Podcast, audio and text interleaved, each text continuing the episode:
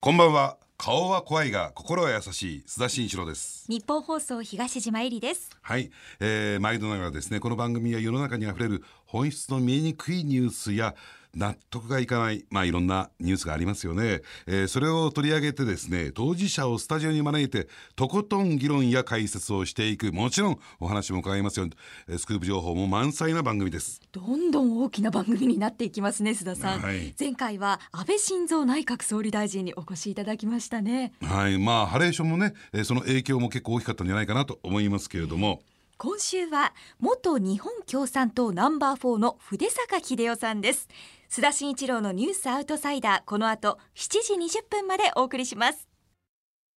それではご紹介します。今日のゲストは元日本共産党ナンバー4筆坂秀夫さんです。はい。あのよろしくお願いします。こんばんは。よろしくお願いします。今聞いたらナンバー4だったんですか？元。いやこれは週刊誌がつけたあれでね、ええ、僕はあのね共産党っていう組織は本来はね2も3もいないと思う、うん、ナンバーワンだけ、うん、あとはみんな一緒？あとは一緒と、うん、でただ僕は政策委員長やってたから他党で言えば政調会長とか精神会長なのでまあ4番目ぐらいかなと、党首そして幹事長まあ、総務会長とかいろいろいますよね、だから、まあ、ナンバースリーと言ったっていいんですよ。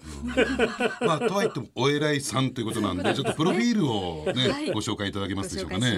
筆坂さんは1948年兵庫県のお生まれです。高校卒業後三和銀行へ就職。18歳で日本共産党に入党して25歳で銀行を退職。国会議員秘書を経て1995年に参議院議員に初当選政策委員長となるも2005年7月に離党。現在は保守派の論客として活躍されています。あのー、まあ、共産党のまさに中枢中の中枢にいた人ということなんですけれどもあの出世街道まっしぐらみたいな感じだったんですけどね。なんでそもそも辞めちゃったんですか？共産党？ええ共産党あのねあの僕は共産党にいる存在理由がそもそももうお亡くなったんですね。うん、うん、で僕はまあ失脚して仕事も何もなくなったんです。ええ、党本部にはいたんだけれども、え、で仕事が何もないところにいたってしょうがないですからね。うん、でこれじゃもう給料ただでもらってるだけでね、意味がないわけですよ人間として生きてる。うん、でそれでもこれはもうやめようと、うん、なんとかなるだろうと。なかなかなんとか何もなりませんでしたけどね。そういった時に、うん、お前もうやめろとは言われないんですか？言われなかったです。言われなかったけれどもね、ええ、引き止めもされなかったです。それで驚くべきことにさっきのプロフィール伺ってると、えー、それまでの、えー、なんていう左から右へ路線転向したこれなんで変わっちゃったんですかうん、僕はね、ええ、あのー、18歳で共産党に入ったでしょ、ええはっきり言って何も知らないで入ってるわけですよ。社会のことも歴史のことも何も知らないで。そしてただ共産党の教えだけをひたすらねずっと自分に叩き込んできたわけですよ。だからね僕はねやめようと思った時にね一番思ったことはね自分は歴史を知らないと日本の。そうなんですか、うん、そよくテレビでご一緒してるけど、よく知ってるじゃないですか。いやそれはねすごくそう思ったんです。でね要するに共産党から見た歴史でしかないわけです。やっぱりもっとね幅広い歴史観を持たなきゃダメだなと思って、まあいろんな本読みました。で例えばねあの一冊読んであこの本読んでたら共産党に入ってなかっただろうなと思う本があってね、えー、どんな本なんですか？小泉進三先生の,、あの慶応大学の塾長だった、共産主義批判の常識」っていうこれは本当に名著だと思うんですがねあるんですよ。でこれ読むとね、共産主義っていうのがいかにおかしな議論理論かということがねもう克明に研究して書かれてあるんですよ。で僕はそれ読んでねなるほどなと。すごく思ったんです。まあそれだけじゃないですけどね。だからやっぱりね18歳なんてやっぱり何も知らないんですよ。うん。あのかつてのね全共闘世代じゃないけれども、うん、そういった18歳とかね二十歳前半の人たちっていうのは、その共産主義に対してこう甘美なと言ったらいいですか？甘い、うん、えー、憧れみたいのはあるやっぱりあったんでしょうか？あの僕はねなんで入ったかっていうとねあの18歳で高卒で産和銀行に入りました、都市銀行でした。うん、ねあの当然一番下っ端ですよね高卒ですし。で最初にやったのは集金の仕事ですよ。集金なんですか？ね、あ当時はね僕は大阪の池田支店というところに最初勤めて、ダイハツ工業の本社があって、あるいはあの阪急バスとかね、こういろんなあの大きなお店とかあって、はいそういうところの集金え軽自動車に乗ってね、えはいはい。でそうするとねつまらんわけですよ。で俺の人生ってね人の金金勘定してそろばん置いて終わるのかと当時まだそろばんでしたからね、もうね本当に虚しいわけですよ。で俺は何のためにこの世に生を持ったんだろうと、俺なんか本当に必要な人間なんだろうかというねそういう思いがものすごく強かったんです。でそういう時にねあの共産党の、まあ、青年組織としてえ民主青年同盟っていうはい民政民政っていうのがね。でここの呼びかけと規約というのがあって、でそれをその共産党員同じ豚その池田支店というのは共産党員が多かったんですよ。あそうなんですか、共産党員の巣のような視点だったんですよ。でそれにあの持たされてねあの読まされて、で集金の途中事件いくらでもありますからで軽自動車だから止めてね読ん。でたんですよ。えそしたらまあ趣旨はこんな趣旨のことが書いてあったんです。で今地球上の3分の 1, の人たちがね社会主義のことで暮らしてるんだと。えうん。この世界地球はね資本主義から社会主義へ音を立ててね今変化してるんだと、でこれこそが社会進歩の方向なんだと、ね、このね社会進歩の方向をねもっとこれをスピードを速くする。それは君たち若者が主役なんだと、こう書いてあったわけでねなんだ俺はど存在する意味がないどころかね、社会変革の主役なんだと思ったわけですよ。だからもう単純なもんです。それでスッと入っちゃったんです。でさそれでまず民政入って、あのそれその後共産党に入ると、続けたまに。どうなんですか？今の共産党は若い人たちに対してそういう訴えかける力っていうのはどうなんですか？まだあるんですか？ないです。もうないです。もうとっくにないです。ですから私がいた時からでもねもうだからもうこの30年それこそ40年と言ってもいいぐらい、どうやって若者を共産党に入れるかというのはもういつの党大会でも主要議題になってます。しかし答えは出てこないです。うん、で僕はね無理だと思います。あの一方でねあの安保法制の,、えーまあ、あの審議がですね国会で始まって、国会を前を、えー大量のテロのね。デモの人たちが集まりましたよね、であの時にいろんな団体が来たんだけれども、あのやっぱり相当共産党の影響力が強いんじゃないかというような言われたグループ団体もあったんですけどもその辺のああいった若い人たちの動きと共産党のこう連携プレーとかなんかあったんでしょうか？あれはねあのシールズっていうね、はい。あの若者たちが集まって、シールズ自体はそんなに大きな組織じゃないですよね多分数十人とかそんなもんなんじゃないですか。でこれに共産党が乗っかったわけですよ。うんこれねシールズを共産党の組織したんじゃないんです。シールズががんやってると、でやっぱり今までにない運動なわけですよ。はいはいで若者があって政治の問題でね東大バーンと正面に出てくるっていうのはそれこそもう70年以降なかったんじゃないですか。ああそんな昔になっちゃったんですか、うん、だからねもうみんなびっくりしたわけですよ。で共産党もびっくりしたわけですよ。でだから共産党あの周りにおじいさんおばあさんがいっぱいいましたよ。はいはいいました。ええ。あれ僕は共産党の人が多いと思いますよ。あのちょっとね共産党のことをあんまり知らない若い世代の,、あの東島というんですけれども、あのなんかちょっと聞きたいことないですか、はい、透明を変えようっていう議論があると思うんですけれどもこれはどうなんですか？あのね今までは一貫してね透明変えたらどうですかと、いろんな人が言ってきました。で私がいる時には支持共産党の支持者ですら言いました、筆坂さん名前変えたらどうなると？名前変えたら俺たちはもっと支持を訴えやすいと周りに。そういうことを言う、ね、講演者の人もいっぱいいました、でも共産党は必ずこう言ってきたんです名前は変えませんと、うん、政党が名前を変えるのはね過ちを犯した時だけだと。我が日本共産党は過ちなんか犯してないんだと、だから変える必要はないと。こうやって言ってきたんです、えところがね若干の変化があるんですよ。ええ。えどういうところ去年だったかな。今年だったか。サンデー毎日でね、え C 委員長とあの自由党の小沢代表小沢一郎さんがね、対談してるんですよ。でその中でね透明変更のことが出てくるんですよ。で今までだったら C さんは名前は変えませんと、必ず言ったんです。ところがね言わないんですよ言ってないんです。アイデンティティは変えませんと。ああ、うん、ということは名前の変更にちょっと含みを持たせてるんですよ。あのそういった流れの中でね野党共闘っていうのが出てきてるじゃないですか、かつてはね選挙っていうと他の野党とは全く一線を画して全ての選挙区でとりあえず候補者を立てようっていうねね。がむしゃらにやってきた。そうですね。でそれをやらなくなったっていうのはやっぱりこれ資金力の問題がそもそもあったんでしょうかね。あのねお金の問題。資金力の問題もあのゼロではないかもわかんないですね。あの毎回あの300小選挙区にほぼ全部立てると、今今ちょっと減りましたけどね。あるいは選挙区あの参議院の選挙も立てると供託金だけだって大変なんですよ、はいすね。しかも没収される、だ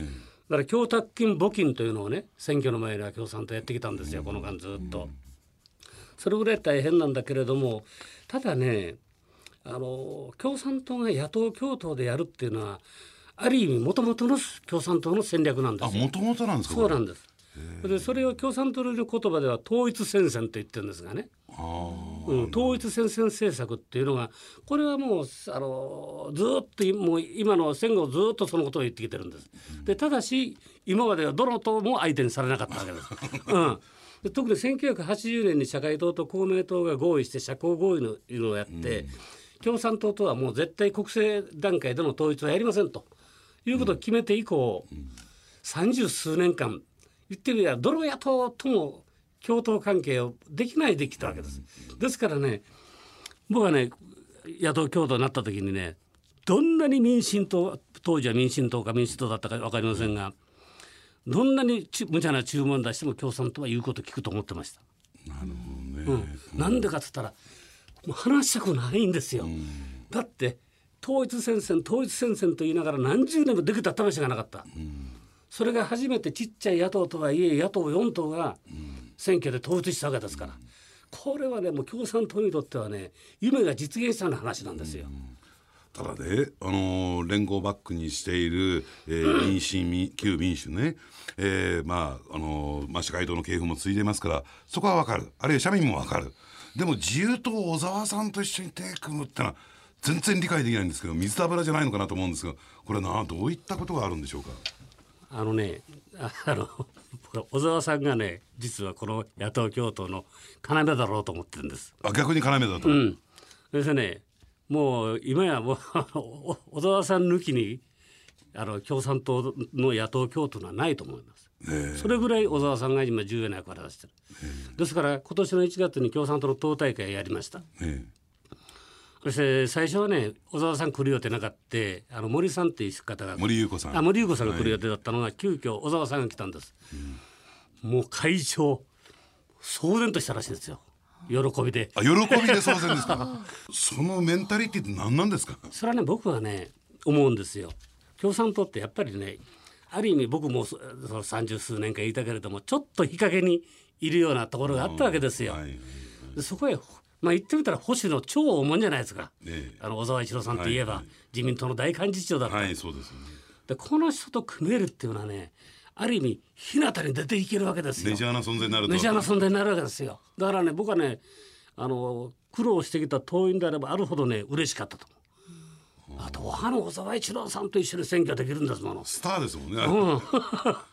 だからねそれはねあの党員は僕は喜ぶ。だから党大会終わった後新聞記者にとの懇談会で市委員長が「今度の党大会な何点どうでしたか?」って言われたらし小沢さんが来てくれたから100点満点だって言ったっつうんだからね、うん、その辺は支援者も理解してるんですか？僕はたおおむねそうだと思います。うん、でだからなんて言うんでしょう。今政権目指してね政権獲得の選挙じゃないじゃないですか、え野党4党が組んだところでもうすぐに政権取れるという選挙じゃない、そうすると政策的に何もかも一緒じゃなくったっていけるわけですよ。え。いくつかの、ねはいはい。問題が一致すれば。だから僕はね、そういう点ではそんなに矛盾なく今やってると思いますよ。うん。でもそういった中でね、あのーえーまあ言ってみれば小沢さんは何でしょうね。自民とか民主が捨てて共産が拾って息吹き返したって感じですかね僕そうだと思います。このまま消えていくのかなと思ったら、うん、だから小沢さんも共産党の存在がうんと大事だと思います。うんだって今日で C さんはともかくあのそのサンデー毎日のあれで見たってもうこれからもよろしくお願いします。政局のことはもうこれは小沢さんの方がお詳しいんでねこれからもぜひよろしくお願いしますってこう言ってるわけですよ。それぐらい頼りにしてるわけですね。でそれはね小沢さんからするとその共産党を言ってみたら率いて民主党といろいろ交渉したり打ち合わせしたりすることができるわけです。だからそれはね共産党の存在っていうのは大きいと思います。自由党なんて本当に小さいですからね、はいはいうん。でもそのキャッチフレーズが建設的野党ってことはまあ集まっても与党にはなれないってことに意味しますよね。もう小沢さんも与党になるの諦めちゃったんですかね。で僕がね共産党の党大会のだったと思うんだけどね野党連合政権構想とか言葉出てくるでしょ、おい連合政権野党じゃいやいや野党じゃ連合政権取ってないじゃないかよと。いややっぱりや与党になるっていうのは抵抗があるんですかねやっぱりそういう意味では共産党っていうのは。いやそんなことはないと政権を取ろうと思ってますかやっぱり。いやそれはどこまでね本当に一人一人の党員がどこまで本気でね政権取ろうと思ってるかって言えばね僕はそそんな本気じゃないですよ本気になれないでしょだって今参議院で衆議院で増えたって言ったってまだわずかな数字じゃないですか。だって政権取ろうと思えば200だとか衆議院で少なくとも200や250、参議院ではね100とかいう議席取らなきゃ政権党になんかなれないで、だそんなことをリアリティリアルリアルに考えられる方がおかしいですよ。だからねだから今度の総選挙がいつあるか分かんないけれどしかし政権選択選挙にはならないですよ。だってあまりにも自公と野党との差が大きすぎますから。うんでそうするとね、まあ、共産党あるいは共産党の党員の皆さんっていうのは何を目指して何を実現させたいと 思ってるんですかねね安倍さんの足引っ張りたいとか。あのね正直言えばねあの地方議員なんかはねあの小さな要求を実現すること共産党といえどもできるじゃないですか。はいはいはい。でも国会の段階に来ればほとんどそういうことはないんですよ。私も8年間やりましたけどね、じゃああなたが実現したことは何かありますかとは何にもないですよ、野党ですから、そういう意味ではねなんて言うんでしょう。政権与党のお荒探しというかね、そういうことがやっぱりどうしても中心になっていくわけですよ。そうならざるを得ないですね。うんあのー外部からね見ているとこれまあまあ共産党は共産党のロジックがあるんでしょうけども C さんって委員長になってからもう何年経ちますけ？ど、随分長いですね。もうあれですね、書記局長委員長を20年以上務めてるでしょ。で長すぎませんかこれ？長すぎますよね。うんこれ共産党なんですよ。共産党っていうのはね、あのその前の不破さんだって長かったですよね。はいはいでその前の宮本健二さんだって長かったですよね。宮本さんなんかに比べりゃ C さんなんかまた短い方がかかんない。なるほど。ね。そうですね。うん、でそれはね共産党っていうのはねあの基本的に幹部を大事にするんですよ。で指導者を大事にするんですよ。で指導者さえしっかりしておればこの組織は持っていくと。で指導部が潰されたら共産党は持たないと。これが例に以来の考え方なんですよ。あ ね、でだから共産党の党大会の中で毎回あるわけじゃないんですが幹部政策っていう項目があるんです。でそれはね若手の幹部を意識的に育てていくと、そして党の指導指導者指導部になれるように育てていくという幹部政策っていうのがあるこんな政策政党で持ってるのは多分共産党だけだと思いますよ。だからねそういう意味じゃやっぱりトップが大事なんですよ共産党という組織は。ここがしっかりすればあるいは指導部10人なり20人なり指導部がしっかりすれば共産党は持つと。うんあのそういった意味で言うとね、まあ、どんな組織でも、えー長期政権になると権力は腐敗するとか、ねえーまあ言ってもガタが来るとかって言われますけどもあのちょっと聞くとなんか共産党の中にも今まさになんかそういった、えー変動の動きが出てるようにも聞いてるんです。なんか聞いてませんか、僕はねちょっと異常だ異常だなと思った出来事があるんですよ。かつてなら絶対やれないと。うん。それは何かって言ったらその党大会終わった時にさっき小沢一郎さんが来た時にね、え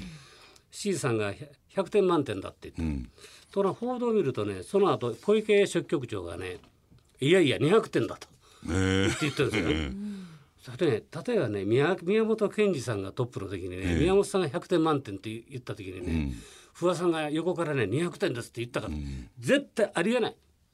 うん、じゃあ不破さんがトップの時に不破さんが100点と言った時によく後ろから C さんがね「いやいや200点です」って言って絶対言わない。うん。で僕は最初に共産党には1位しかいないんだとナンバーワンしかいないんだと言ったのは、